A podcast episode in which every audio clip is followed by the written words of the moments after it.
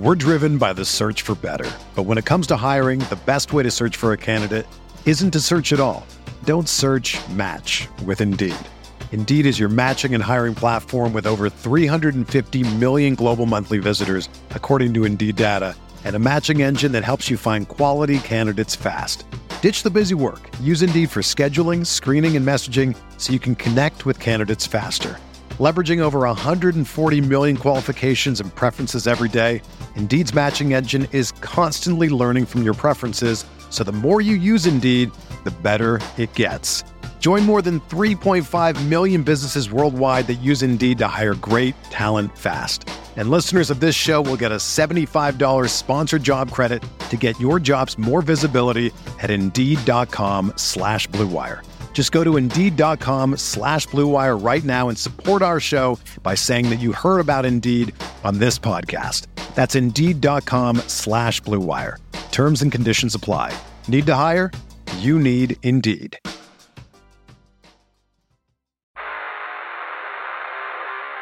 You don't want it. You don't need it. But you're going to get it anyway. The Kevin Sheehan Show. Here's Kevin. Goal to win it. Start at midfield. Allen in trouble. Ball is out as he's sacked. Bounding around. It's covered by the Giants. And the Giants are going to win this ball game and move into first place. And there you go. The Giants win the game, but it was costly for the Giants yesterday in Cincinnati because Daniel Jones injured his hamstring and he's going to have an MRI today and we'll find out how serious it is, but there are reports that it could be very serious and he could be on the verge of missing some games. Now, in relief yesterday was Thom Loverro's I guess adopted son. I, I don't think you and your wife actually um, uh, actually came together to bear Colt McCoy. Um, but boy, did you adopt him many years ago. You love him so much. Tommy's here on a Monday. Cooley will be with us uh, either tomorrow or Wednesday as he makes his trip back out to Wyoming. Um, the Washington divisional playoff hopes may rest on how Colt McCoy performs in New York. I agree with you 100%. First of all, I was um, in Bethany, yeah. and let me just give a shout out to one of the fans of the podcast, FedEx Frank. Uh, we were about to leave on Saturday afternoon to drive back, and uh, we're putting stuff in the car, and all of a sudden, this FedEx truck pulls over, and this guy jumps out, and he says, I can't believe it. It's you. it's you. I was hoping to run into you when I heard that you were going to be in Bethany. He's a big fan of the show, of the podcast. And I just wanted to say hi. It was great meeting FedEx Frank. Well, that's nice. FedEx Frank, thanks so much uh, for listening to the show. Um, it's great to have you aboard. Uh, there's a FedEx guy in my neighborhood all the time that listens to the show, too. So to him, from me, thank you for listening to this show. Uh, anyway, uh, let's get to some football because um, the Giants beat Cincinnati. Uh, Cincinnati had a chance there at the end of the game. They had the ball at the 50 yard line, first and 10 with 50 seconds to go. Brandon Allen being the quarterback, and he got hit and he fumbled, and that ended the game. And the Giants hold on to a 19 17 win to get them to 4 and 7. The Giants have won three in a row, they've won four of their last five. Um, their two losses are by a grand total of three points. Their last three losses are by a grand total of six points. There's a lot that's similar between Washington and New York right now, with the one exception, and that is that the Giants have beaten Washington twice over the last month and a half. But Washington's won three of their last six, and their three losses are by a total of seven points.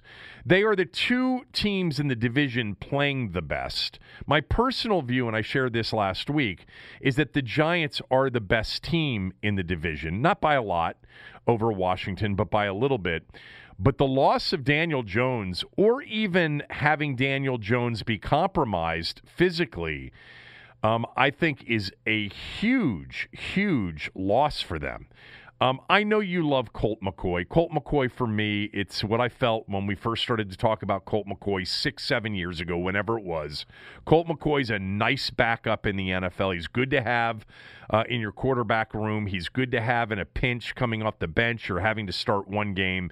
But if he has to start two or three, you're not going to be in, in, in anywhere near the shape you were uh, with Daniel Jones, who I've become a big fan of. I think he's actually turning into quite a, a good quarterback. But I asked this question, Tommy, of callers this morning. Um, and it's sort of a finish the sentence. Washington will win the division because or Washington won't win the division because. What's your answer to that? Well, that answer changed when Daniel Jones went down. Uh, that, that's that's a game changer in the division. Look, I would never say this to Colt's face, but not when he's home for the holidays. No, no. And do you know his real dad sent me an email once thanking me for something? I remember you telling me that. Yeah. yeah. And uh, look, Colt, I think the Colt from four years ago, maybe five years ago, could handle what's ahead of him.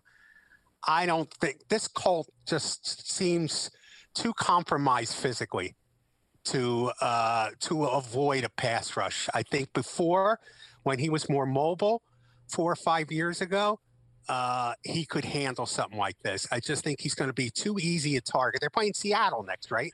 Um, they do, yeah. They, have got they've got a rough. If he has to start, let's just say two games, it's it's at Seahawks and the Cardinals, and then the, and then it's the Browns and the Ravens for the Giants. Yeah. So they have they have a rough road ahead of them with Colt McCoy as the quarterback. I think that's good. That's going to be it for the Giants if they have to start Colt against that string. Uh, oh, look, everything is coming up Washington right now. I mean, they're they're hitting on every hand. I mean, not only does Daniel Jones go down, but the Steelers, right. that Washington's next opponent, are going to have to play two games in five days. Yeah, you know, n- no doubt. I, I, mean, they're playing Tuesday night now. At least we think they're playing uh, Tuesday night. Uh, you know, against the Ravens, the, the game that's been, you know, postponed multiple times, and then they got to turn around on Sunday uh, if they're healthy, and and and play Washington. Now Steelers are the best team in the NFL, undefeated. I'm not suggesting that Washington will win, but their chances got a little bit easier with the shortened schedule that the Steelers uh, are, are facing. So everything seems to be coming up Washington right now. Yeah, my answer to, you know, Washington will win the division because or Washington won't win the division because was Washington will win the division because some because of some of the things you mentioned. I mean, let, let, let's just start with this though. Um, they're playing well um, and playing well in a way that typically works in December. They're disciplined for the most part. They're tough on defense. They've got a veteran at quarterback who is playing very well. They entered December relatively healthy now in a division where, as we just mentioned, the other good team, uh, other good team, the other team in the division that I considered to be the main competition for Washington, New York has a massive injury at quarterback. Again, we'll find out more about that later today. There's an MRI scheduled this morning. Ron Rivera, let's not forget, is very good in the month of December. He has a terrific December record. Um, but as you mentioned, they seem to be getting some breaks here. They get they catch Pittsburgh on a short week. They will catch San Francisco on a short week. They play on Monday night, and by the way, in a neutral site. That game may be in Dallas. Um, the two, uh, if you didn't see this from over the weekend, Santa Clara County is going to, is is now prohibiting contact sports. So San Francisco's got to find a new home to play their next two home games against Buffalo on Monday night, and then the following week against Washington. And the two venues they need NFL venues for multiple reasons. One is COVID related related. I guess some of these stadiums are set up and they've got the, you know, the protocol set up in place at these stadiums. Um, but also, I, I would assume also for television purposes, whatever.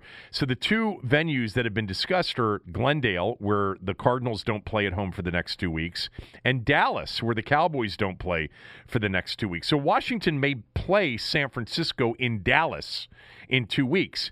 Um, then they get Seattle, you know, on a West Coast 1 p.m. you know West Coast team flying east for a 1 p.m. Sunday game, where Seattle could be looking forward to the following week a game against the Rams that may determine the NFC West title every single game Washington has, let's not kid ourselves. I mean, the, the 49ers. They'll be, they'll be the underdog in all those games. They're going to be the underdog, obviously, this week. They're a 10 and a half point underdog right now at Pittsburgh. They're, go- they're going to be an underdog in a neutral site against the 49ers by the time we get yes. there. That's my guess. Um, they'll certainly be an underdog against Seattle. By the way, the 49ers, really good defensively. Big win yesterday for them. I would not count them out of anything. They're getting healthier um, as we speak. Um, the Panthers are, you know, anybody that's saying, okay, if we, like like I said last week, you got to win one of the next three, and that sets you up with a chance against the Panthers and the Eagles at the end of the year. But the Panthers are, are a at four and eight they're still a team that is in a lot of the games they play. You know, we'll talk about Kirk Cousins and his performance yesterday in a little bit, but they shut out the Lions last week, which, by the way, was a week after Washington lost to Detroit. Um, they're more than capable. They nearly beat the Chiefs at Arrowhead three weeks ago. So um, to, to, to look at any of these games and say, well, you know, that's the game. I've got I got the 49ers, Panthers, and Eagles uh, circled as wins. Don't do that. Um, any one of these games, I think the rest of the way is a potential loss. And I also think that they will be competitive in these games, maybe even on Sunday in Pittsburgh, where the look ahead weather, Tommy, is cold with snow showers um, and wind in the forecast for Sunday in Pittsburgh. Now, the forecast could change significantly between now and then. But anyway, um, I. I like what I saw on Thanksgiving Day. We talked about that on Friday um, with Cooley. I thought it was really um, an impressive performance all the way around. I think that they are. Tommy, I said on Friday, and you haven't had a chance to sort of weigh in other than what you just said about the game a little while ago. When they hired Ron Rivera, I told you and, and said on the podcast here, I loved the hire because to me, you're getting a guy that has always coached teams that are hard nosed, tough, physical on defense, and disciplined. And you know, you may not contend for for a Super Bowl every year or or any year. They did once, but you're always going to be in the thick of it with him because he's a good coach. Now we had some issues and some concerns as the season started and and developed, um, and I think there were reasonable concerns, or the concerns were reasonable. Um, but he was fighting cancer, still is. Um, but you can see the toughness and the discipline, and you can see it coming around. And you can see this team. Now, we haven't seen this team against a team like Pittsburgh since they lost to the Rams and they lost to the Ravens. You know, we've seen Alex Smith face Dallas and the Bengals and the Lions and the Giants and the Giants and Dallas, you know, over the last month and a half. And he didn't, well, he didn't play him the first time.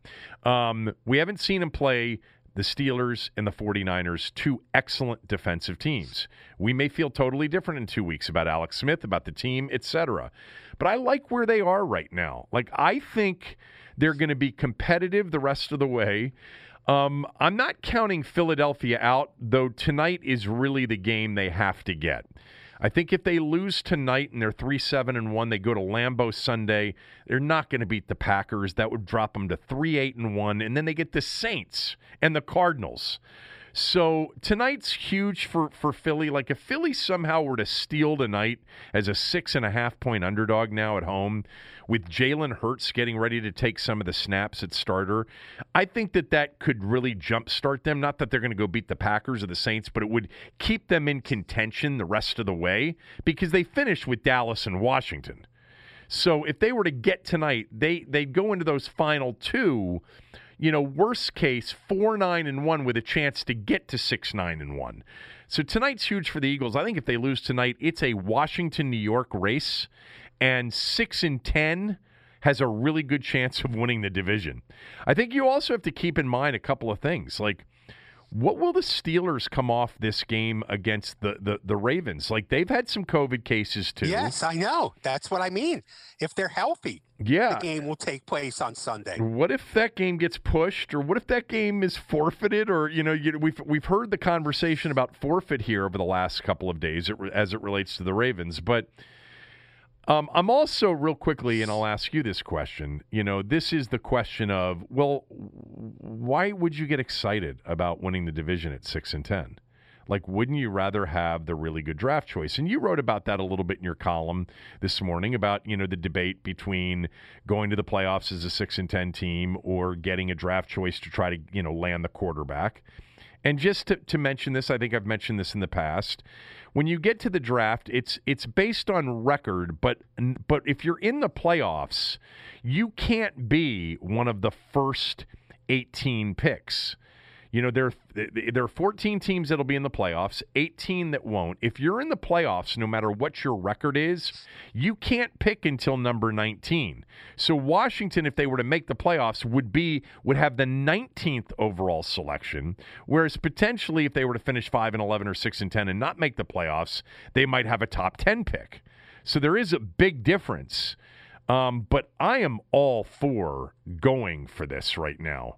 I I like the way they're playing. I like what I'm seeing in terms of growth. I like the experience that they're getting. We're entering December with the wish that I always have every year that isn't always fulfilled, which is meaningful football in December. But it's different because they've got a young football team. So I think this is a good thing. I, I think winning a division is pretty much irrelevant.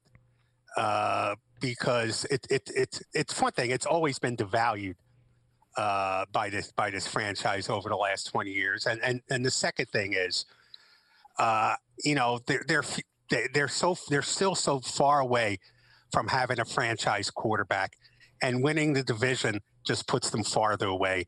I, I, am not sure how much this moves the football down the field in terms of this franchise getting better.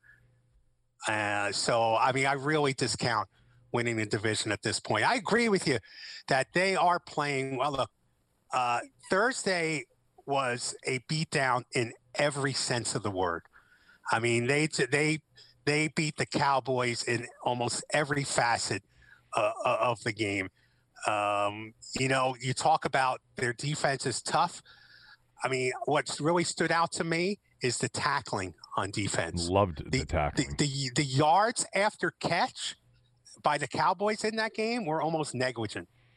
I mean, you know, so I mean, the, the really impressive tackling, that, you know, which was contrary to what we've seen here in, in the past. Uh, you know, now uh, you can only beat the team you have in front of you, but they had a very willing participant in the Cowboys. Am I right? Yeah, you, you are right. Um, and you, you specifically pointed out something that I that I mentioned as one of my top two or three things from the game on Thursday was I just thought that their their tackling was exceptional. I thought they were it the, was. the physical team. But this is what Ron Rivera's teams ha- are, and this is what what I always saw from afar about the Panthers. You know, and it, with respect to you saying it's sort of irrelevant. I'll just remind you that the year that Carolina was 3 8 and 1 and rallied to win the division at 7 8 and 1 and then won a playoff game at home and then nearly upset Seattle on the road in the divisional round, the following year was the year that they went 15 and 1 and went to the Super Bowl. And now, I think I'm sorry? Nah, but but they had Cam Newton and Washington. Yeah. Okay, I understand that. Uh, uh, but what I, Tommy, it's a young team, and to me, playing these games and getting the experience of playing. By the way, almost every game down the stretch for them is going to feel like a playoff game the way it's setting up now, and then to actually play a playoff game. And by the way, Tom, you know, if they were to get in, like let's just say that they win somehow three of their final five games, and they're seven and nine division champs okay and they and they continue to play the way they've been playing you know they're not um, you know if, if the playoff format stays the same without an expansion if covid really wrecks things um, they're going to be the four seed and you're going to end up playing you know a team like the bucket, you know, the Buccaneers, the Cardinals, the Vikings. Can you imagine if Kirk Cousins comes into FedEx Field? Um, the Rams. I mean, these are the types of teams that are going to be in the mix of the three because you got three wild cards um, right now. Um, and look, it, Tampa looks vulnerable in a lot of different ways. There's something wrong there with the Arians Brady thing. Um, the Rams are really struggling offensively. And I'm telling you right now, there is something not right with Jared Goff and Sean McVay. They're very good defensively, but Goff is just a turnover machine. And the Cardinals, people are starting to figure them out too. The hottest team right now, actually, that may end up being in the postseason as a wild card team and would be very dangerous if they were to get there, would be the Vikings. Although I wouldn't count the 49ers out either. Like, to me, the 49ers are good enough defensively and they're getting healthier. They got a lot of those running backs back. They got Deebo Samuel back. Um, but if they, my point is, if somehow they won the division and were the four seed and played one of these teams at home, they, certainly could win a game in the postseason. I don't know. Uh, to me, I'm not even thinking about the draft. The draft is a crapshoot anyway. I don't know about Zach Wilson or or or, or Justin Fields or Trey oh, Lance. It's uh, all the, these things. Are, how are you going to get your quarterback of the future? How is that going to happen? Well, let me just say right now, the quarterback of the immediate future, I think, is going to be Alex Smith or Kyle Allen. Like right uh-huh. now, if you told me who are the who are the absolute locks to be on the roster in 2021 as quarterbacks, I would tell you, I'd be shocked now. I, I, I look, th- th- this is this is subject to change, clearly. A month ago, Absolutely. I was calling for him to be waived. Um, but I recognize that if he continues to play well, and maybe against really good defensive teams, we're going to see the real, you know, Alex Smith here um, with all of his physical ailments. Ailments. By the way, he may not want to play next year, but if he wants to play and he plays the way he's been playing, Kyle Allen and Alex Smith, and maybe they draft somebody or maybe Ron Rivera says, I got to get my middle linebacker in this draft, or I got to get another weapon on offense in this draft. I mean, they have holes beyond just quarterback. So, you know, by the way, Tommy, you might get your quarterback in free agency. Now that Detroit has moved on from Matt Patricia and their, you know, and their general manager, they may decide to move on from a guy like Matt Stafford. Stafford would be. If you told me Matt Stafford was going to be our starting quarterback next year, I'd be excited about that with some of the weapons they have. I know that, but the formula for success in this league is having the quarterback. it's not just having the quarterback, having the cheap young quarterback. Yes, although not I don't know, are you familiar with Mahomes? Are you familiar with the Mahomes contract that he signed in the offseason or the yes. Russell Wilson contract? Yes. Yeah. Yeah, but they started out with, with, their success as cheap young quarterbacks. Yes, they did. Um, they did. Uh, the you know uh, Russell Wilson makes thirty one million a year. Um, Brady makes twenty five million. I mean, you got now. I don't know what the cap number is for Mahomes right now. Wh- whatever it is, because that was an extension right off the rookie thing, so it may start next year.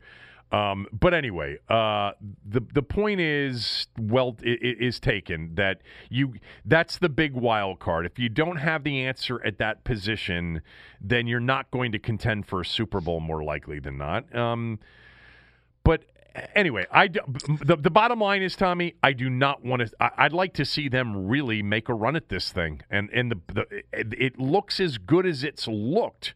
Now, if Cincinnati somehow didn't fumble away that final possession, they got in field goal range and won the game twenty to nineteen. I would be declaring Washington as a significant favorite. I'd like to see what the updated odds are because before yesterday, Philadelphia was still a slight favorite, which actually surprises me. Um, I think um, the Eagles are a train wreck. They might I, be. I the, the, Eagles are, are going to crash and burn. Yeah. And uh, look, I agree with you. I think Washington right now, because you pointed out the Giants have a tough schedule as well ahead of them. Oh yeah, everybody. So I think I think division. Washington is probably in the best position right now. Yes. Yeah, well, with with Daniel Jones either being compromised or out, I don't think there's any doubt about it. Um, I think they are too. Now, with that said, they're 10 and a half point underdog already at Pittsburgh next weekend, and that would drop them to 4 and 8 and then you'd have to go play the 49ers who um, are getting healthier uh, as we speak. Um, what now, let me just say something. Yeah. About Thursday's game. I mean, you have every reason. If you're if you're a Washington football fan, I mean, Thursday was as pretty much as good as it gets. I mean, it was it was such a good performance. And but do we think that the game changed on Terry McLaurin's play on the interception when he ran down the, the linebacker? well, and, and tackled him. It, it was a massive play in the game because it was Alex Smith's worst play since that second half of the Giants, you know, game. Um, right. It was a phenomenal play, but it was it was unbelievable. But that did that did that change the outcome of the game? Um, I don't know that it changed the outcome because I sort of felt, you know, all along, even in the even in the first half of the game, I'm like, Washington's better. And look at they're hitting, they're they're physical. They, you know, Darby gave up a couple, you know, to Cooper, which by the way happens in the NFL.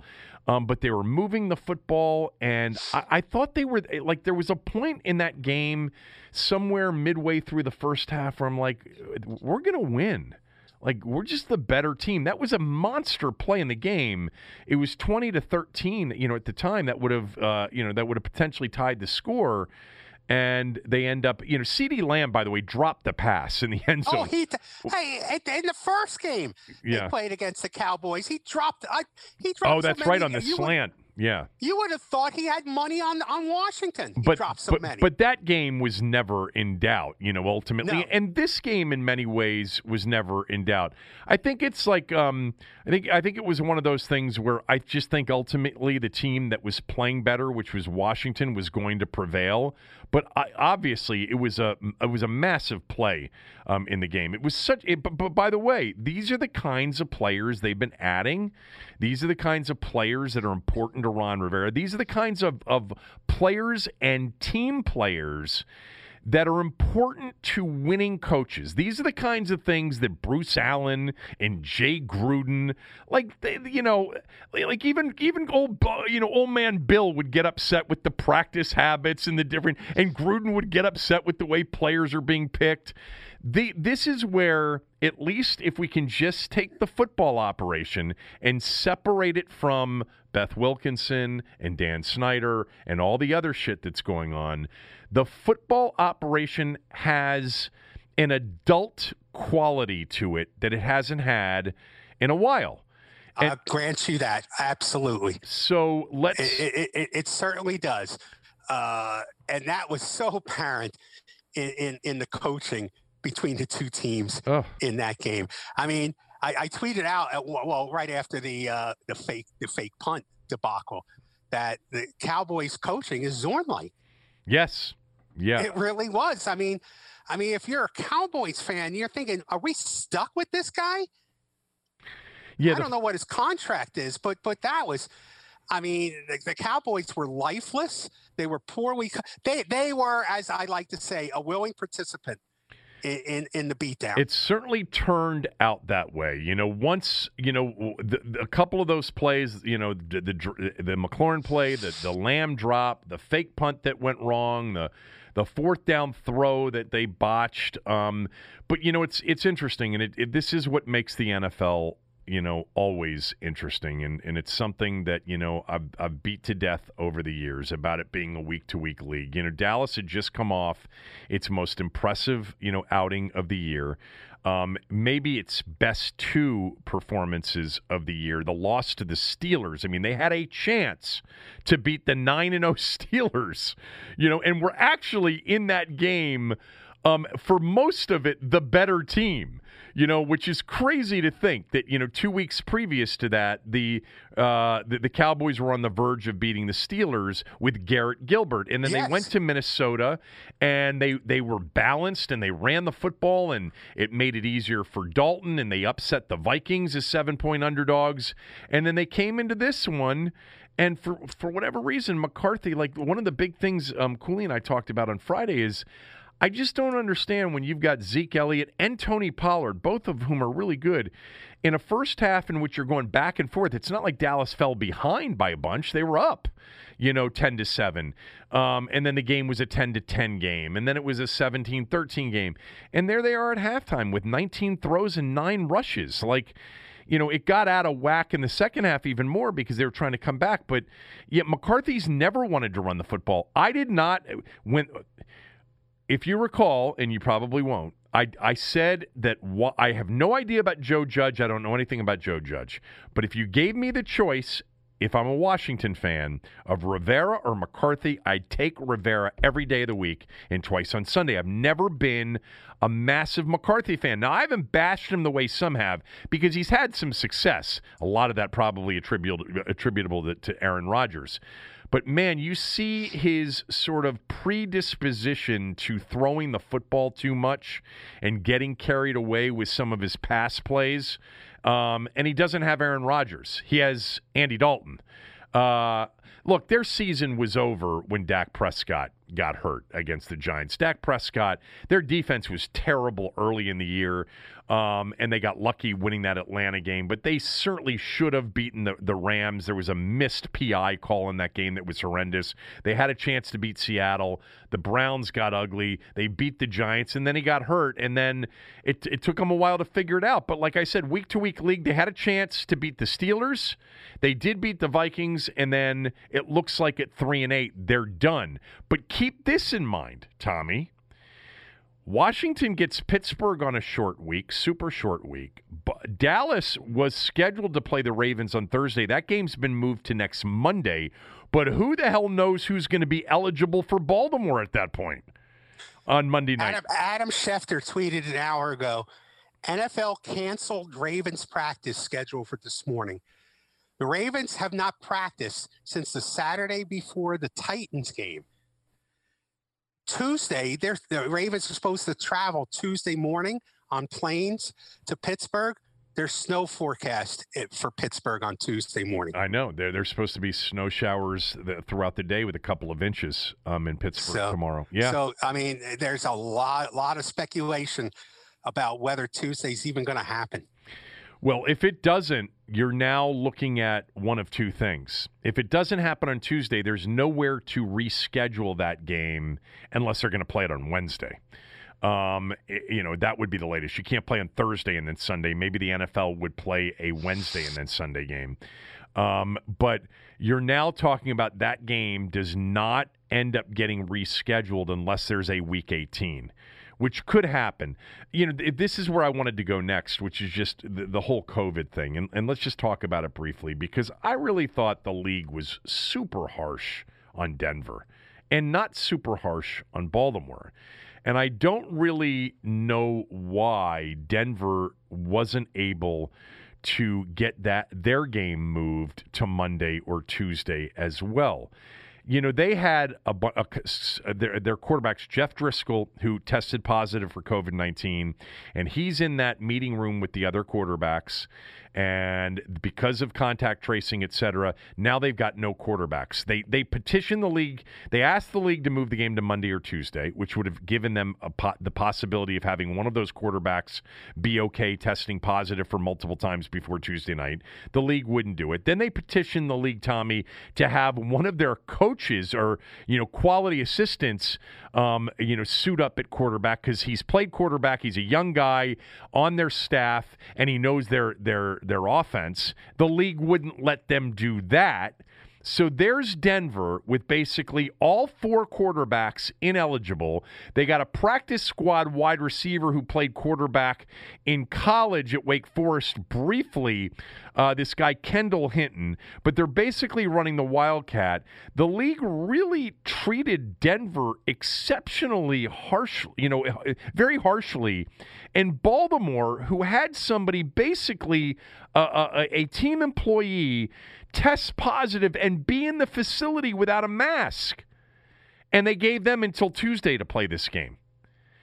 I know, but the investigation and the penalties uh, for both teams, you know, haven't come down yet. And the Ravens state may still be penalized a lot uh, when when when they're done with an investigation.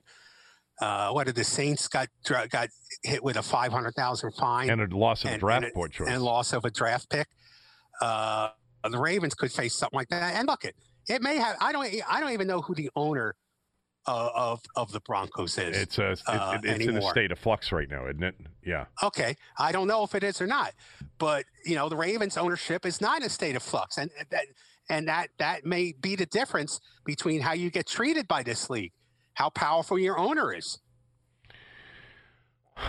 Um, it, I'm just looking it up because you asked me that question, and I knew that there was something. It's it's there's a big family, you know, feud over right the Pat Bowlen um, you know, yeah. Tr- it's a it's a trust case on who is going so, to get left the team. So whenever the owners have a meeting right now, yeah, I mean, you know, Denver is sitting at the kids' table. Plus, I think Denver also, um, but Baltimore too has faced previous issues this year. I don't know. They could have easily given Denver a chance to play a competitive football game by moving it to Monday night, and they didn't. And so there was no chance. By the way, for those of you, I hope you all understand, Denver was in the smell test plus six on Friday. Uh, that one gets voided. Um, they went off as a 17 and a half point underdog, and even that wouldn't have covered, and I would have not played Denver even at 17 and a half. Um, Anyway, uh, the Baltimore situation, you're right. I mean, the game could. I, I, mean, I I'm anxious to see the game because it'll be RG three at quarterback. Yeah. I'd like to see what he looks like for Baltimore, but you know, Baltimore's got 23 players. They may not be able to field a team of 53. They may be able to have 46 active, but they may not be able to bring 53 with them. It's crazy. You're right. It really is. It is crazy. And while, I mean, I may have been wrong about teams, about leagues not being able to finish. I was right about the tsunami that was coming in November and December with, with this thing. Uh, yeah, uh, you didn't you didn't have to be a scientist to figure out if people normally get sick in November and December, there was going to be a huge uptick in the biggest, the most feared sickness in the country right now for those months. Yeah, but Tommy, again, um, and this is something that I mentioned. Number one, this was not going to be a season of competitive fairness, so get over it. Number to all of you, somebody's going to probably somebody is going to end up playing 15 games, not 16.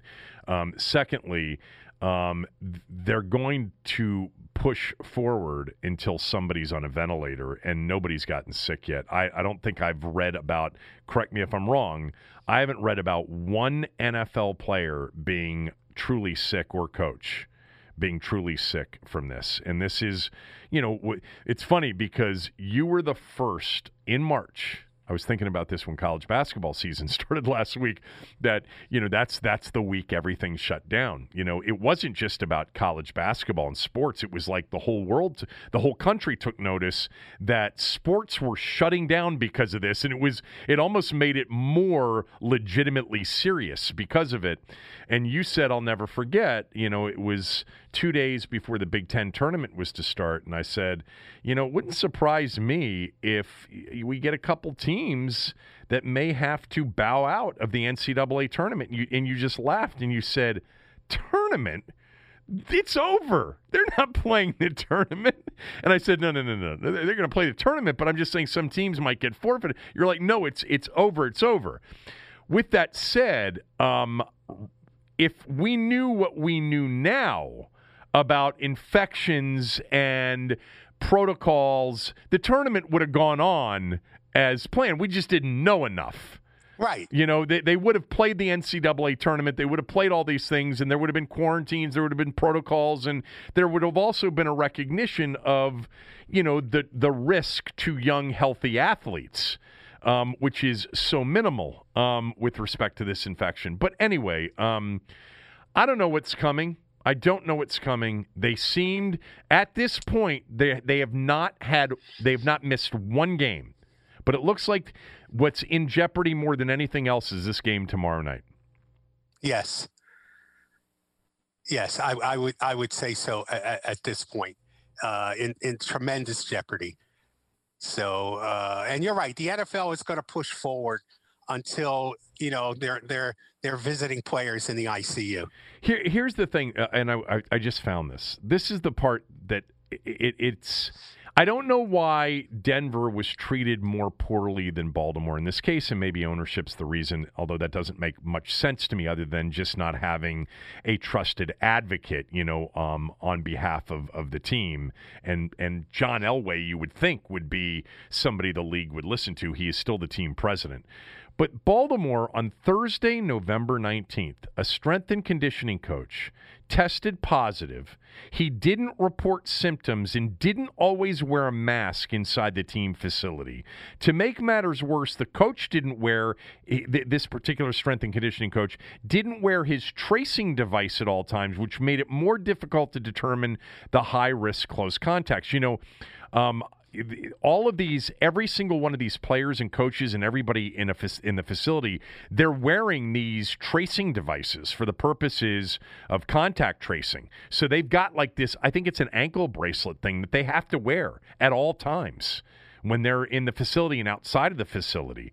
But I mean, that is a major violation. Like I don't even know what I don't. I can't even eh, begin to tell you specifically what all of the rules and what the protocols are. But I guarantee you that it is it is somewhere in the book where you're not allowed to test positive and not report symptoms you know, and then not wear a mask inside the facility and then not wear your tracing device. Yeah. Like Baltimore yeah. had a strength and conditioning coach totally screw up an entire game and and for them and for their opponent here. Yes. And somehow they're playing their game on Tuesday and Denver had a quarterbacks room, and you know this. The, Jeff Driskel um, tested positive, and apparently, you know, Drew Lock and others were a little bit loose with their mask rules when they came in on their day off to study film together, which is, you know, interesting. I'll, I'll tell no you, good deed goes unpunished. And you know, Tommy, it brings up this whole thing. Like, you know, if you're a team in contention right now, you're in, in, in any of these, you know, even in the NFC East. Like Washington has Steven Montez on the practice squad. Given what you just saw in Denver yesterday, which was really, it was actually very intriguing to watch the beginning of the, that game to see how they would handle it. Um, you know, a game without a quarterback. Um, you've got to have a quarterback that is not in quarterback meeting rooms, is not in the facility, but he's zooming and he knows exactly what's going on, but he is steering clear of any possibility of being lumped into a quarterback outbreak. You can't be an NFL team in contention right now and not have a plan for what Denver just went through. You can't walk out on a Sunday in a game that you have to have you know, snapping directly. Well, I guess they do have Logan Thomas if it's if we're thinking about Washington, um, but you got to have a quarterback that's outside the room that that can play for you that you can bring up. I would agree. Uh, basically, Ron Rivera said this morning he told reporters in his uh, Monday morning session that specific people have to stay away from certain people and he mentioned Steven Montez. He did. Okay. Uh, yes, he did. So he's there. Very, you go. Look, I mean, look, whether it's it, a lot of it, some of it may be luck and good fortune, but Washington apparently seems to have been very successfully diligent in their COVID protections. Yeah, um, Galdi was talking about that this morning on the radio show that Washington deserves a lot of credit for, you know, right now it's Javon Leake, the guy that I wanted them to sign, and Matt Ioannidis are the two. Right um, you know, positive tests. You know, Tommy, I mean, I don't know. It, it's a again, lot of it luck. It may be luck. It's a lot. Yeah. I, I, I, that's why I prefaced it. Okay. Some of it is luck. In Baltimore, it's not luck. You had one renegade lunatic. Yeah, no doubt. That's not luck. no, but you know, it, it's funny because this organization, um, Galdi was pointing this out on his show this morning, and I totally agree with him. It's like Baltimore had this renegade lunatic who really, you know, screwed the the pooch uh, all weekend, all, you know, for the last week and a half for them. And by the way, Baltimore is very much in desperate need of some wins to get yes. to the postseason. Yes. But you know, because of Baltimore's reputation uh, in the in the league as you know well owned, Steve Bisciotti and Ozzie Newsome, and Newsome's gone obviously, but having the reputation they have um, Galdi pointed out, can you imagine if this had been Washington, and and just the the the absolute crushing they would have taken from everybody because everybody would have said, of course, a strength and conditioning coach came in, tested positive, and didn't tell anybody, and he was he he he he was symptomatic and didn't wear his tracing thing. Of course. Um, well, again, like we've said, they earned that reputation. Yes, they have. They have. I mean, th- that conclusion it would not be an, unreasonable conclusion, even if it was wrong. No, it's true. it's true. Uh, all right. Well, uh, speaking of speaking of reputation, oh, go ahead. No, go ahead. What were you What were you going to say? I was going to mention if if ask you if you read my column today. I did, and we're going to get to that right after this word from one of our sponsors. We're driven by the search for better, but when it comes to hiring, the best way to search for a candidate isn't to search at all. Don't search. Match with Indeed. Indeed is your matching and hiring platform with over 350 million global monthly visitors, according to Indeed data, and a matching engine that helps you find quality candidates fast. Ditch the busy work. Use Indeed for scheduling, screening, and messaging so you can connect with candidates faster. Leveraging over 140 million qualifications and preferences every day, Indeed's matching engine is constantly learning from your preferences, so the more you use Indeed, the better it gets. Join more than 3.5 million businesses worldwide that use Indeed to hire great talent fast. And listeners of this show will get a $75 sponsored job credit to get your jobs more visibility at Indeed.com slash BlueWire. Just go to Indeed.com slash BlueWire right now and support our show by saying that you heard about Indeed on this podcast. That's Indeed.com slash BlueWire. Terms and conditions apply. Need to hire? You need Indeed.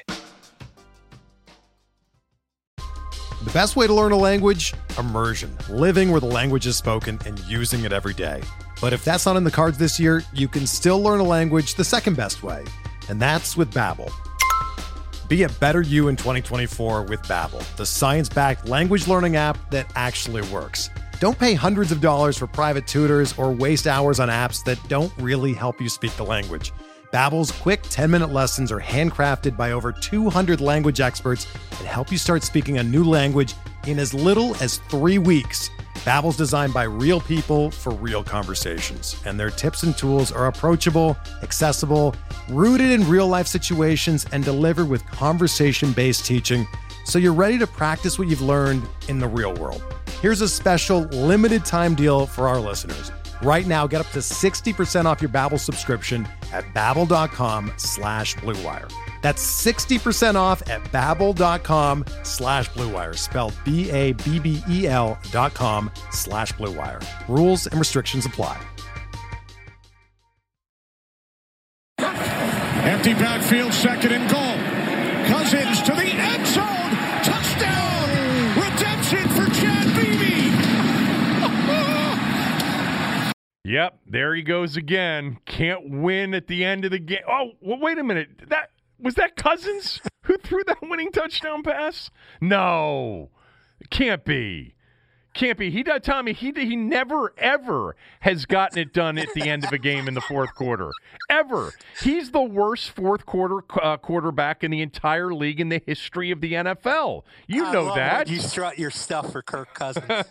That's so funny. I just think it's hysterical the way he's he's discussed. It's so ridiculously wrong. Uh, like ninety five percent of the time, um, he's got one of the highest passer ratings in the fourth quarter of any quarterback in the NFL uh, this year, um, and and very well could be. Um, I don't think he will be, but he will be in the running for the NFC Conference Offensive Player of the Month for November. That's how good he's been over the last month. Um, we're going to get to uh, to Tommy's column uh, here momentarily. Uh, I promise you, uh, we will get that done uh, here shortly. Um, because uh, Tommy had a couple of things to talk about with respect with respect to the Beth Wilkinson investigation uh, in particular.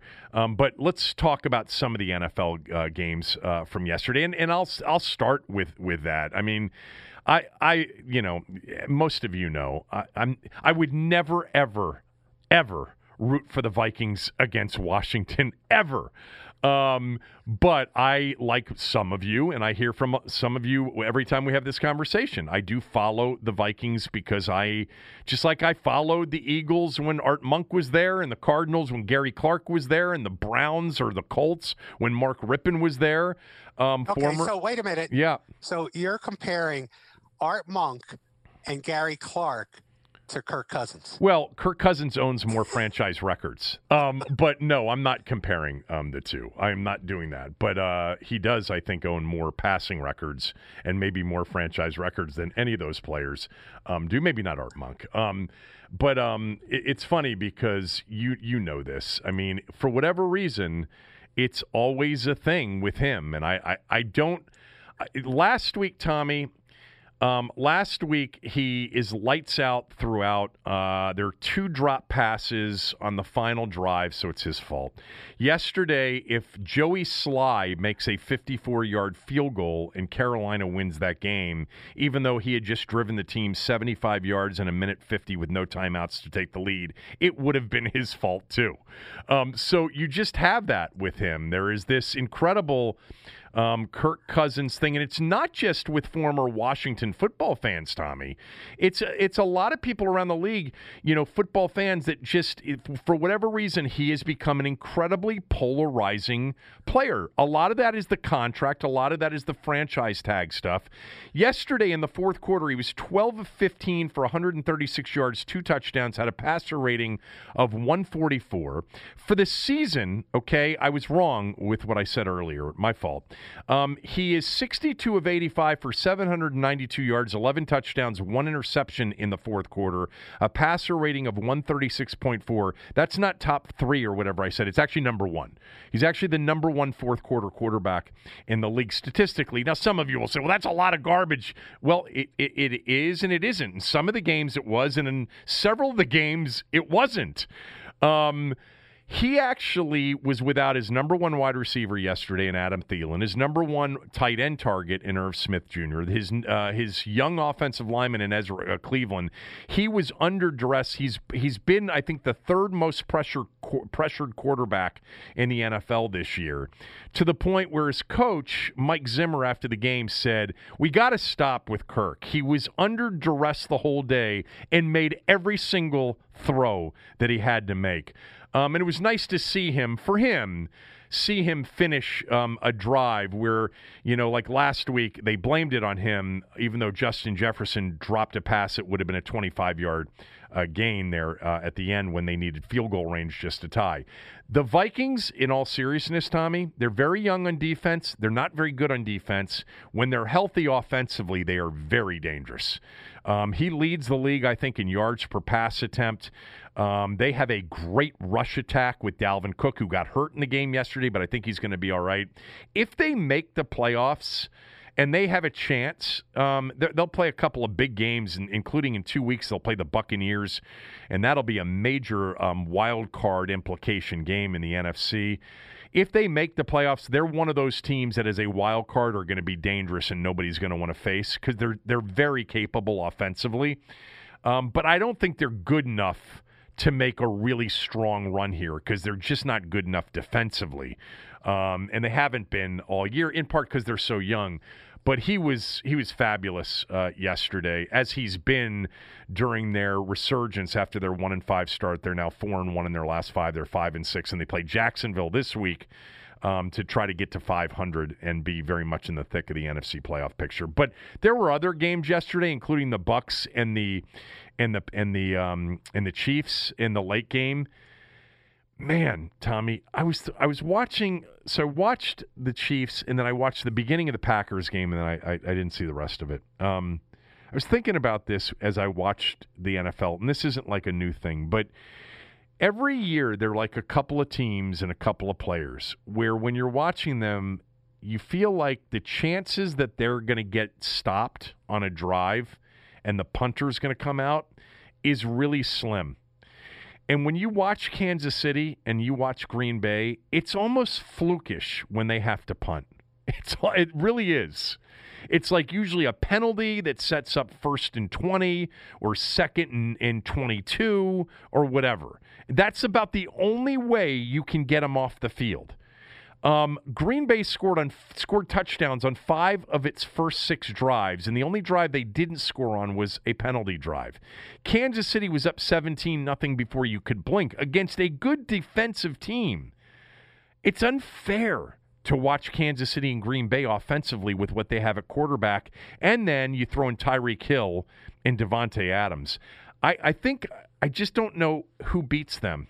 And you certainly don't beat them without an offense that has the ball the entire game because you're not going to stop them defensively. I agree with you. Uh, the game I watched partly yesterday, I felt that way about this team and particularly this player, Derrick Henry. That's that- Derrick Derrick Henry. Uh, he wound up with 178 yards rushing. He must have gotten 150 of them. I think 140 of them in the first half. They must. I I, I turned them. I changed to the Giants game after I found out that Colt was playing. but uh, but Derrick Henry was doing a Jim Brown imitation uh, yesterday. Uh, he just can't be stopped when when he's like that. I mean, I, I think they were, they beating the Colts 35 to 14 at, the end of the first half. I was watching a little of that one too. Um, you know, I was flipping around between that and the Giant game and, and Red Zone, and that's the, that's what I was saying. Is it's going to take a team that can basically hold on to the ball for 36 minutes to your 20 to Mahomes' 24 or to Rodgers' 24 or maybe to Wilson's 24 and you'll you'll have to do that by running the football. And Tennessee is one of those teams that would be a team that would be scary, I think, in the postseason because they could do what they did to Baltimore last year. And and by the way, what they did early to Kansas City in the AFC title game. Yes. You know, which is dominate the ball cuz no defense is going to stop Rodgers or stop Mahomes for 60 minutes. They're going to, I mean, even last week when the Colts got him, and the Colts are pretty good defensively, and then you saw what happened to them yesterday against Tennessee. But you're, I, I just feel like Mahomes and Rodgers, if they get the same number of chances that you, you get, um, and there's nothing flukish about it, they're going to score 30 points.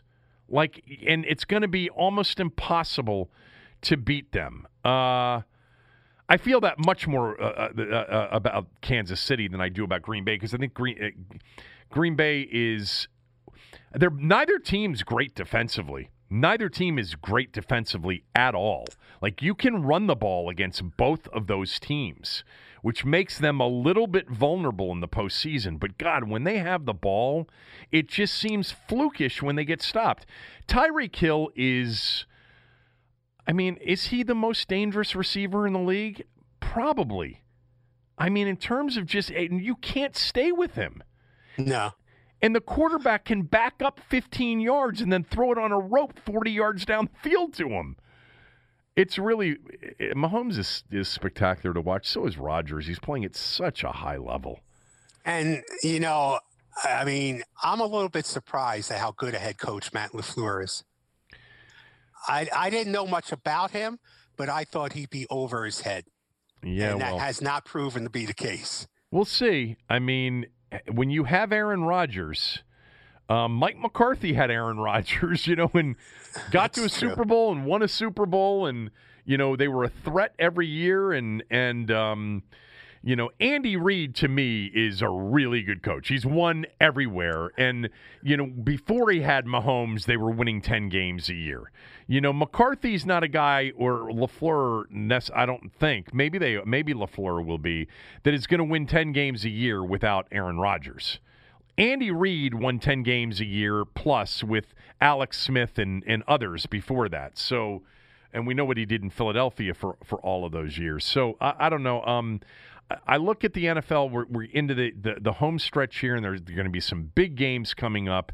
And in watching Kansas City and Green Bay for a brief period last night, I'm just like, wow. I mean, if you've got to face either one of those teams, you're going to have to, on every offensive possession, do the 12 play, 77 yard drive that ends in a touchdown and eats up six minutes and seven in 27 seconds.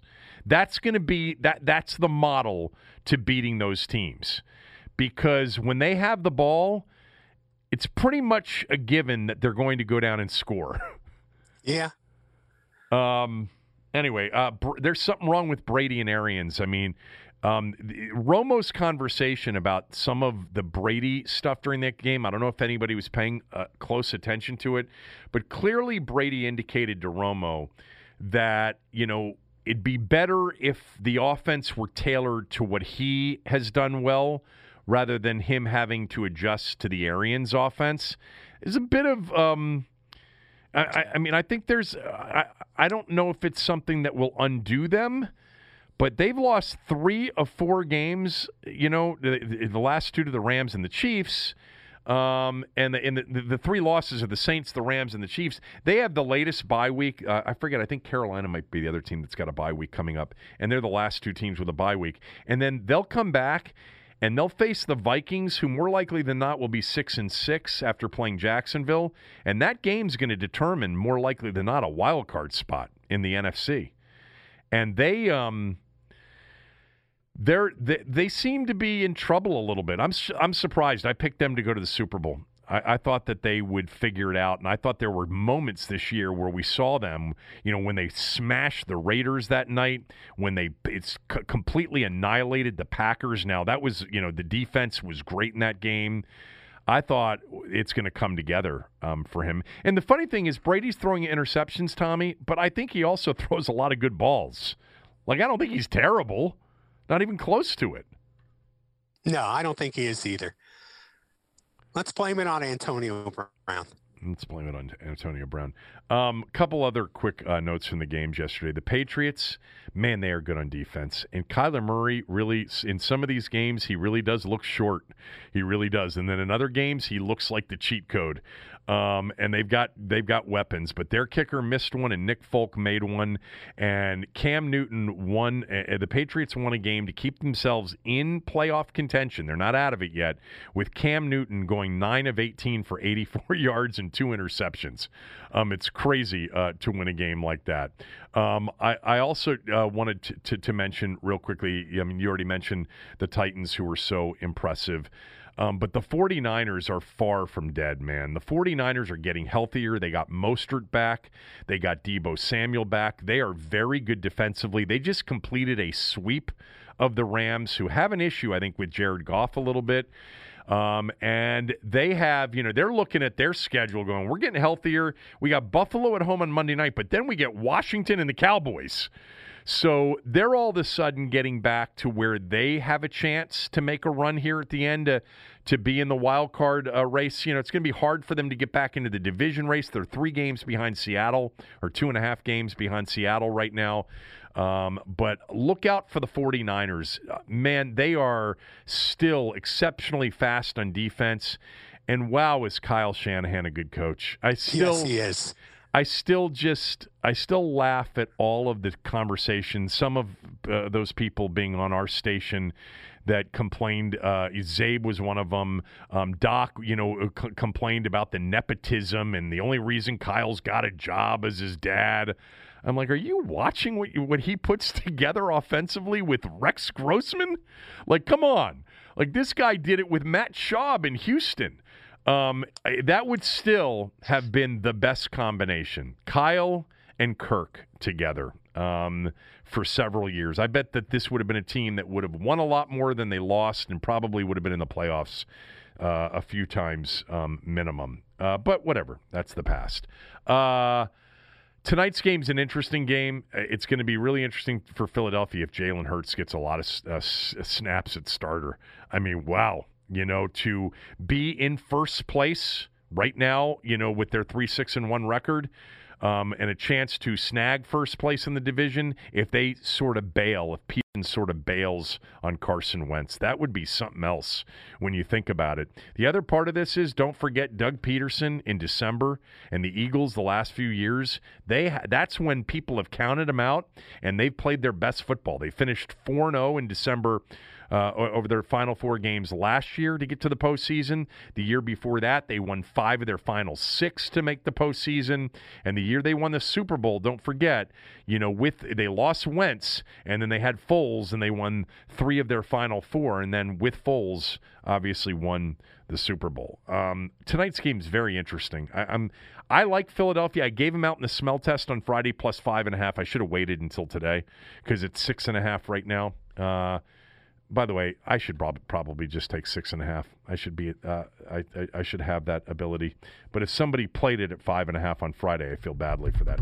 Um, anyway, uh, your column this morning focused on when this Wilkinson report comes out and what it will mean. It's more important than the playoff race that Washington's in.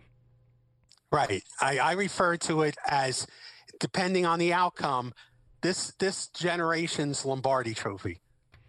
If, if, the if, if the outcome is somehow it, it, it helps Dan Snyder out the door, then then it's it's certainly more valuable than a playoff spot or a number one draft pick if you're a Washington football fan.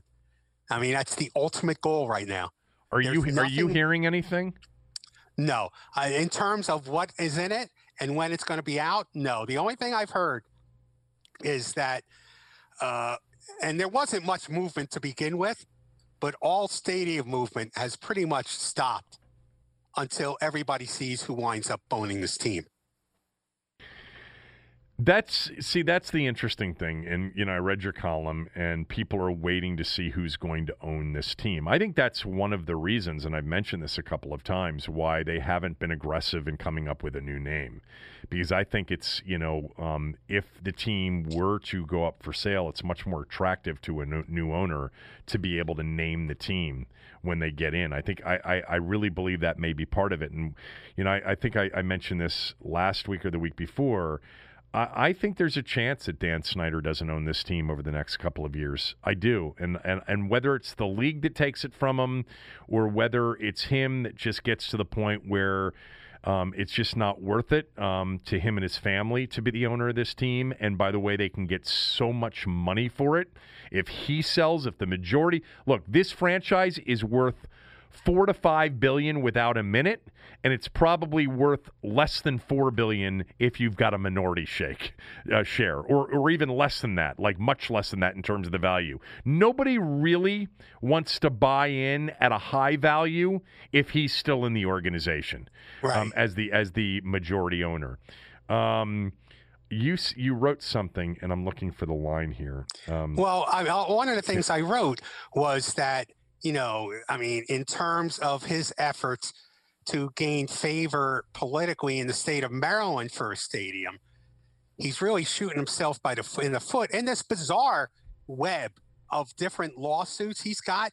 The one where he's trying to, you know, where he's suing this Indian, uh, this this website from India, uh, for yeah. you know publishing allegations that that somehow connected him to Jeffrey Epstein uh, you know, which you know, without any evidence whatsoever. And in his in his search for discovery for that, he somehow has. It's, it's almost like the usual suspects. There's so many bizarre names that come up, including Scott McClellan's uh, Scott McCloughan's wife's name. Yeah. Uh, you know, as, as somebody he, he's trying to subpoena for information. He supposedly is going after John Moag. Uh, John Moag runs uh, a, a sports financing advisory corporation in Maryland who is somehow maybe connected to uh, the minority owners' efforts to try to sell their shares, uh, which the NFL has stepped in, apparently, according to, to the New York Times. Uh, the NFL has stepped in into that lawsuit by the minority owners because they don't like, you know, this kind of stuff being aired in public. But I mean, John Moag, for those of you who are not familiar with it, John Moag helped get football back to Baltimore.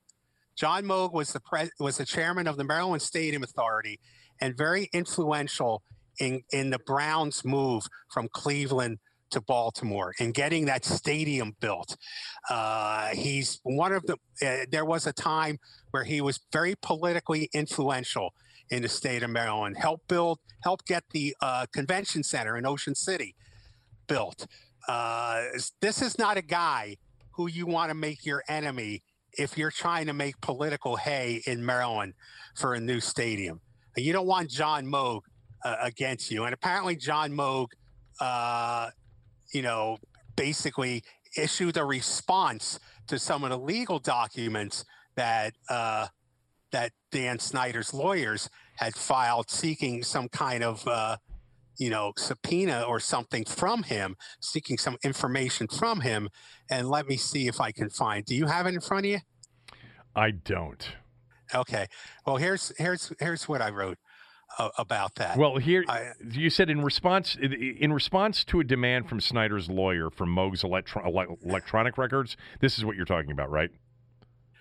Yeah. Well, here's what I'm talking about.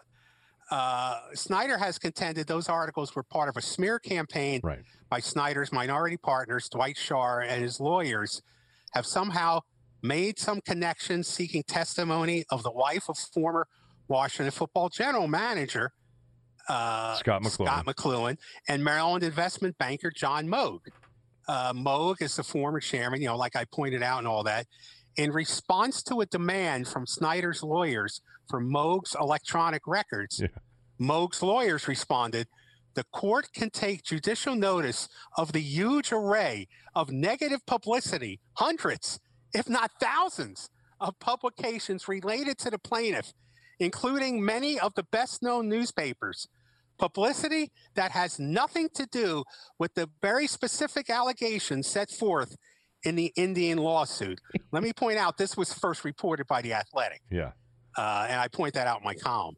So basically, what, what Moag's lawyers are saying here that Snyder is so damaged publicly that he may be immune to defamation. that was my favorite line of your column because yeah. I don't think you can be immune to defamation actually, but it's a funny line because it fits, right? Like it's it wasn't just the smear campaign prior to the first post story in July that was the first, you know, smear campaign or negative publicity that Snyder's gotten. Snyder's been the focus of negative publicity in virtually every major newspaper in the country for years. Like he's been defamed so much that he's become immune to, to defamation. That's pretty funny. Um, even though I don't think it's legally uh, something that, that that would be grounds to stand on. But I think the bigger point here is just this is, you know, when this comes out, this is going to be a big deal. I doubt that the Beth Wilkinson report is going to come out and it's going to reflect something like, Actually, after a lot of investigation, we found a couple of instances, but we didn't find any that had real substance, you know, substance uh, behind them. Uh, and this was an organization that was set up, you know, with minimal HR resources, which is our number one recommendation, you know, to improve and enhance their human resources department. Um, but we did not find some sort of systemic, uh, you know, um, misogynistic treatment of, of, of females in the workplace. That's not what's coming out. What's going to come out is something that I think, at a very minimum, is going to lead to some level of fine from the league. Um, at a, a, a bit more than a minimum, a fine plus lost draft choices from the Which league, which would be a crime. Which would be a crime for Washington football fans because they're the ones who will suffer from that kind of penalty. And then, much worse than that, if it's if it really finds some sort of you know consistent, which you know essentially was. Um, described in, in all three of the Washington Post stories. Um, this this uh, constant environment of of poor treatment and misogynistic treatment and harassing treatment of female employees in the workplace, um, then then you could get potentially, especially if there's something worse than what we've seen, a, a legitimate smoking gun.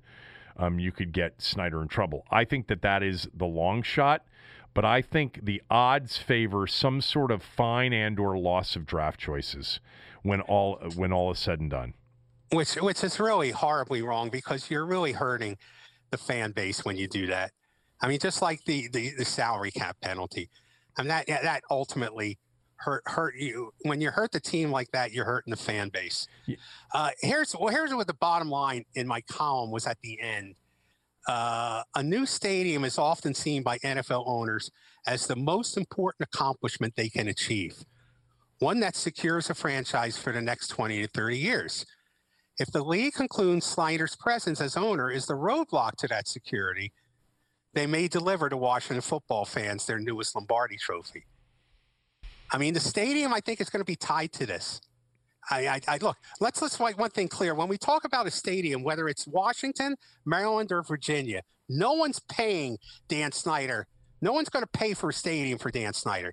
When, what we're talking about here is land and and infrastructure costs. None of these uh, uh, municipalities or or jurisdictions are going to help Dan Snyder build a stadium. He's going to have to pay for it himself, no matter where. It's where he can get the best location and the best help on infrastructure. That will be the limit of government help, no matter where this would happen.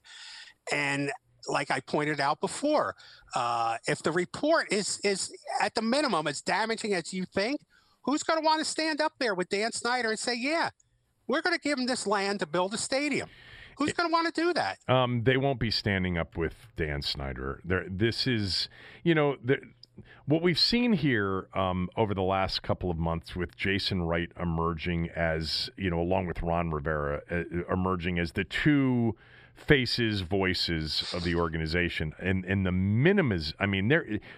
We haven't heard from Dan Snyder. There was the one quote in the Wall Street Journal story from a couple of weeks ago. That's essentially um, it. Um, but I guess um, I, I, think people aren't going to be dealing with him as much as they're going to be dealing with Jason Wright in in, in, in terms of this stadium. It may, it, Tommy, it may not. Um, it may not matter as long as Dan owns the, the team. Maybe people won't want anything to do with it. Um, that's possible, but uh, I don't Dan know. It's not. It's not going to sign off on the biggest project of his career, of of his career as owner of this team to somebody he hired. Whether right or wrong, he's going to be involved in any effort to get a stadium built. Right. All right, we'll finish up with a few things um, here after I tell you about Window Nation. Uh, Window Nation's combining the two of their best offers of the year here at the end of the year. You're going to be able to get 0% financing for 60 months, five years on all window styles, and you'll also get two windows free for every two you buy with no limit. So if you need 10 windows, you'll only pay for five without paying a cent of interest for five whole years. That's up to $5,000 in additional savings on the interest alone. Um, I've told everybody about Window Nation uh, over the years. Um, you probably get sick of me talking about Harley, Aaron, Eric, the whole group. I talk to Harley all the time. They really do it right. They take care of the customer. If you call them at 866 90 Nation or go to windownation.com and mention my name, they will get you a free estimate either online, virtually, or uh, following all CDC requirements. They can come into your home and give you an estimate. If you've been thinking about new windows, there's no place I would re- recommend you calling more than Window Nation. The deals aren't going to be nearly what they're offering right now. Again, no interest for 60 months, five years, and you get two windows free for every two you buy. Um, but more importantly, you're going to be working with a group that I recommend that will take good care of you because of your relationship um, with this podcast and with the radio show, et cetera, with this station. 866 90 Nation, windownation.com. Mention my name. They'll take good care of you. Uh, at Window Nation. So I wanted to finish up with just a few things here. Um, first of all, did you know that Len Bias is going into the College Basketball Hall of Fame? That was announced yesterday. I read that. Yeah. I had no idea that he. I guess my son goes, Yes, you knew that. We had a conversation about it a year ago about him not being in the College Basketball Hall of Fame. I'm like, Oh, I mean, I can't remember anything anymore. Um, but uh, honestly, well, Len Bias isn't in the College Hoops Hall of Fame already. I mean, I know one of the reasons that it took a while for him to get on the Wall of Fame out at Maryland was, you know, the circumstances surrounding his death, which were always was always a bad reason. Len Bias is one of the greatest college basketball players of all time. Like, if you're putting together a list, is he in the top 10? Probably not. Is he in the top 20? Stretch. Is he in the top 30? Yes. Um, is he in the top 10 of all time ACC basketball players? 100%. Is he in the top five? Debatable, for sure. Um, where does he uh, rank all time on the Maryland list? Well, there are two players. Okay. I'm an expert on this. There are two players. I agree with you. I know you know your stuff on this. There are two players that that that start and and end the discussion about the best player in Maryland basketball history. It's Len Bias and Juan Dixon. Anybody after that is a conversation about who's the third best of all time, whether it's John Lucas or Tom McMillan or uh, Buck Williams or Walt Williams or Greivis Vasquez or, you know, we could go through the list, Joe Smith.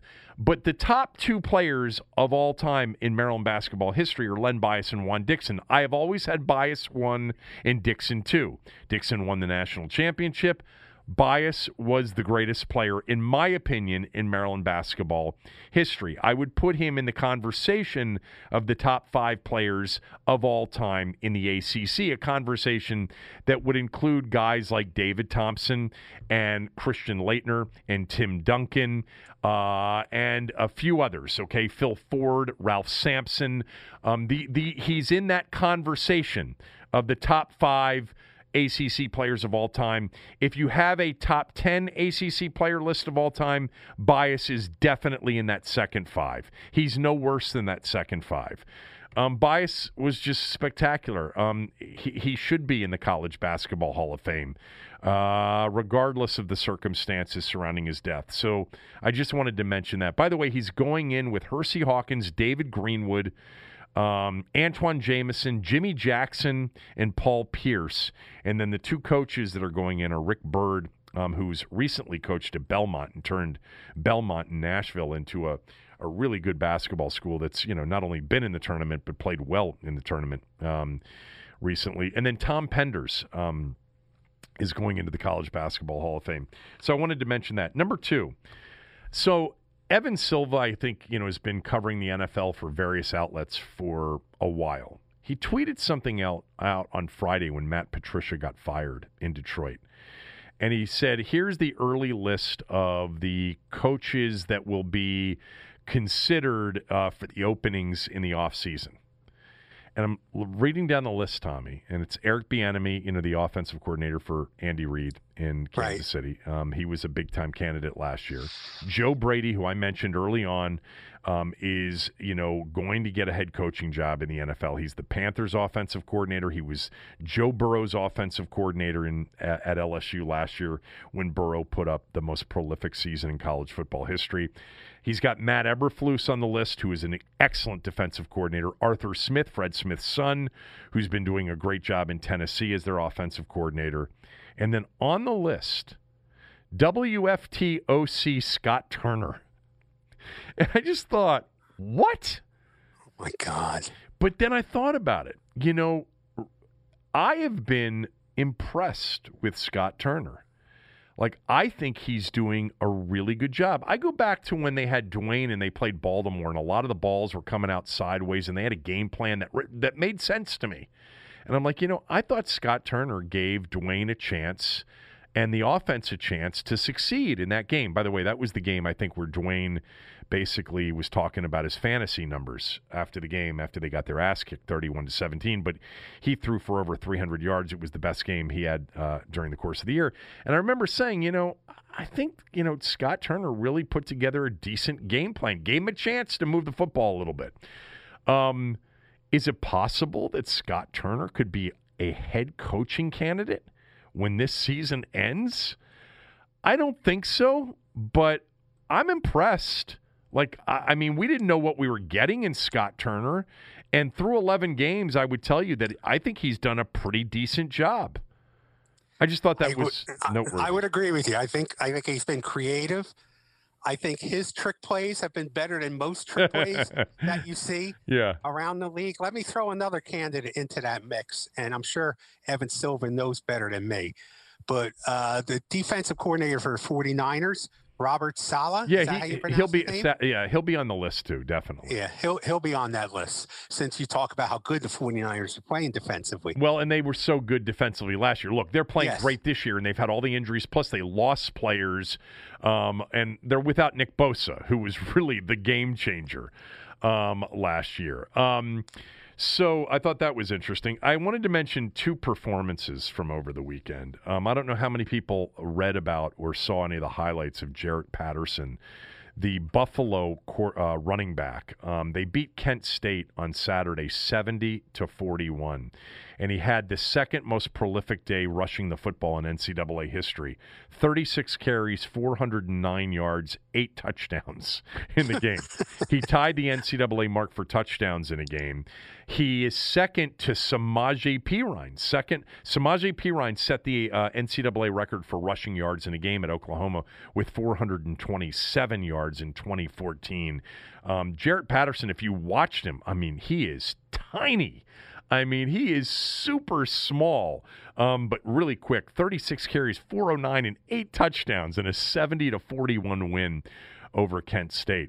And then I also wanted to mention the performance put on by. Uh, by the way, he's a he's a local kid. Jaret Patterson went to Pallotti. Um, I think he went to Pallotti. Am I thinking of somebody else? I think Jaret Patterson went to Pallotti. I got to look that up real quickly. Um, yeah, he went to Pallotti. Uh, okay. and and and here in in in Laurel. So um, you know he's from here, uh, grew up in Glendale, Maryland, and went to Pallotti. Um, but then there was another performance over the weekend by a player. If you're a college basketball fan, you know the name Luka Garza. Luka Garza is the center for Iowa. He went to Maret in D.C. Um, and he is one of the candidates, National Player of the Year candidates. He came back for a senior year. Um, I was ranked. I saw, in, I saw him play in person uh, when Maryland played. I was impressed with him. Oh yeah, he's he's been impressive for you know two and a half yeah. years running now. Um, I've compared him in the past to, to, like a a Tyler Hansbrough, but I think he shoots the ball better than Hansbrough. But he's got that kind of motor, like he's super intense, super high motor, high energy. He came back for a senior year. You know, he's a 6'11 center, played at Maret. By the way, for all the Maryland people that wonder why Turgeon let him go, because apparently he had uh, sincere interest in Maryland, you know, Turgeon's told me before, it was like, look, I had Bruno Fernando. It was, it, you know, it was either Luka or Bruno Fernando. I went with Bruno, who, you know, was really looked like a massive NBA talent and, and would be a really good college player. He was. Bruno obviously went after a sophomore year. Garza has stayed for all four years. Well, on Friday, Luka Garza against Southern University in one half of basketball had 36 points, 12 re- uh, 7 rebounds and 3 block shots on 12 of 12 from the floor. Wow. Sounds okay. like a Kevin Sheehan YMCA game. Oh my no, I, I, he's he's he shoots threes as a big six eleven guy. He's got such great feet and great hands and great moves in the post. Um, and I love his game and have loved it for a while. Um, but Garza outscored the entire Southern University team by himself in the first half. He didn't play much in the second half. This was a blowout game. He finished with 41 points, nine rebounds, and three block shots. But he was 12 for 12 from the floor. 30 didn't miss a free throw. Had 36 points, seven rebounds, and three block shots um, in the first half. Iowa's really good. Um, by the way, real quickly, Maryland beat Mount St. Mary's yesterday. They're three and zero, off to a good start. And James Graham III, who was the highlight of Maryland's 2021 recruiting class, which was a top 15 class nationally, is enrolling early. He's graduating high school. They announced this on Friday, and he's enrolling, and he will be eligible for Maryland here in the second semester. And if you're wondering, um, and you know, a few of you like me to talk more about Maryland basketball, and just understand, I would sit here and do the whole show about Maryland basketball if I thought the audience was interested in it. But for those that are as into it as I am, I think they look good early on. I think they're very, they, Tommy, they've been picked to finish anywhere from eighth to, to 11th in the Big Ten, coming off their conference championship because they lost Anthony Cowan and Jalen Smith You know, they Jalen Smith, the number ten pick in the NBA draft, Anthony Cowan, um, you know, a first team All Big Ten player and a four year senior, but they're good. I mean, they're deep. Um, they've got, you know, I think Ayala is going to have a big year. Obviously, Wiggins, a lot of people think uh, has NBA potential. Um, Darryl Morsell just keeps adding to his game. We're, I mean, Morsell's, believe it or not, he's now a senior. He is one of, when he graduates this year, he's going to be one of my all-time favorite players. And I compared him to Daryl Strawberry the moment he got in and said that he would keep getting better. Turgeon's done a phenomenal job uh, with him. But Maryland, Donta Scott, the kid from Philadelphia, can play. Uh, Hakim Hart, you know, from Philly, looks they they're deep. The kid they added from BC, Jairus Hamilton. Um, Maryland's, I mean, eighth to tenth in the Big Ten, okay, but eighth to tenth in the Big Ten still going to be good enough, Tommy, for the NCAA tournament. I think they're a pretty good team. I think they're going to prove it during the year. Um, and I, I don't know what the, the kid Graham from Wisconsin is going to give them in the second semester, but I know I've talked to people who say that he is a future NBA player. He was the uh, the highlight of that class that would be coming in. Um, anyway, uh, oh, and then I wanted to finish with this. I didn't see Tyson Roy Jones Jr. I didn't buy it. Um, and I certainly didn't see Nate Robinson get knocked out by Jake Paul, um, but that became quite the uh, the social media um, uh, stir on Saturday night. But I did hear that Snoop Dogg was fabulous as the analyst all night long. Did you buy well, this and watch this or not? Here, here's what I did. I didn't buy it. Oh, I thought you were going to. No, I was never going to buy it. Oh. No, I, and in fact, I, I said you, you, had to be a dope to buy it. Okay, well, you are. Uh, but, but on Facebook, there must have been a hundred different feeds of the fight for free. Oh, so, oh, really? Oh my God! At least, at least, you know, I, I knew this was a haphazard promotion, and that they would not lock down people stealing the feed unlike other promotions which have become very diligent about it this was a t- some two-bit promoter somewhere who no one ever heard of. So i figured there would be free feeds not that i would buy it anyway. So i watched it on facebook. Uh, it wasn't as big a debacle as i expected but it wasn't a fifty dollar event. I thought it, I thought that. it was ninety something dollars. No, it was fifty bucks, I think. Okay. Let's make that clear for those of you who were talking about what a great night it was.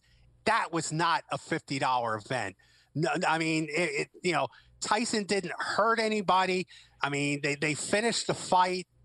Uh, Tyson certainly looked better than Roy Jones. They they called it a draw among the celebrity judges but uh, Tyson clearly had had beaten Jones, who was huffing and puffing after the second round, uh, and it went eight rounds.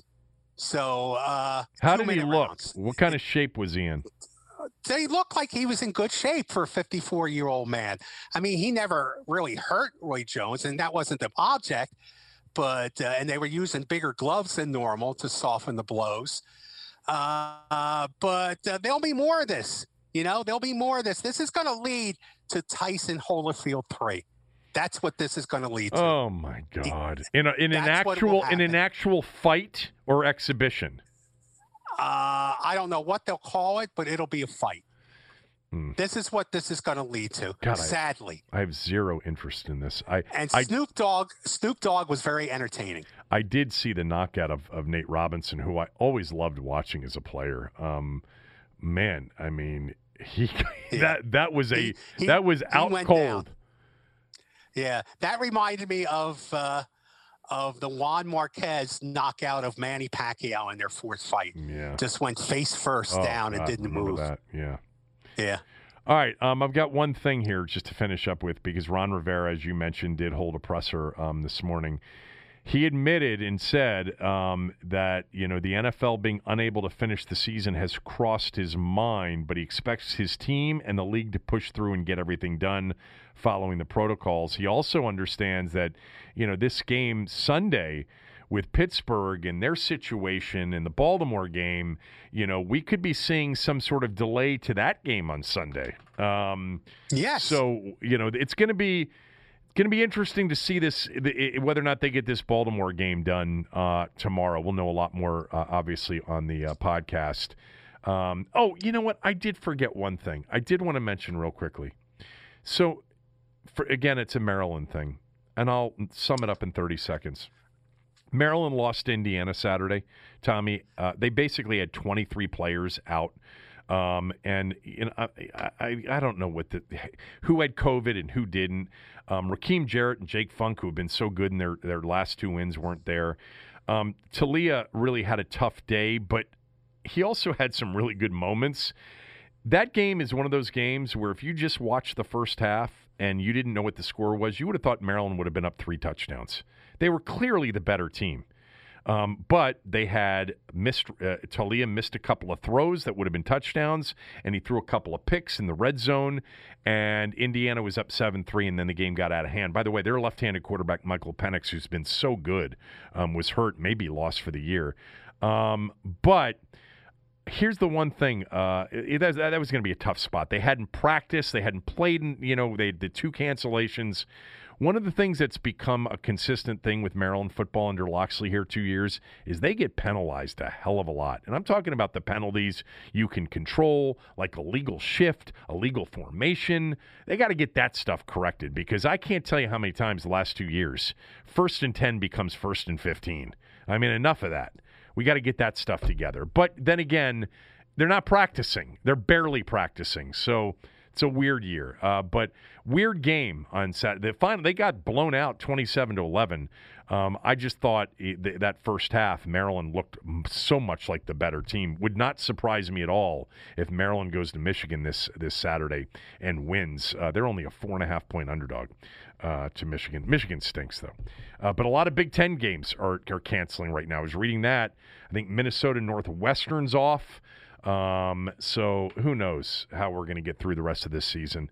Hope every everyone's healthy. Uh, Tommy, I'm yes. glad you had a good uh, holiday weekend, and you will be back with me. I think on Thursday is you'll be back to your normal schedule. Okay, boss. All right. Uh, have a great day, everybody. Back tomorrow.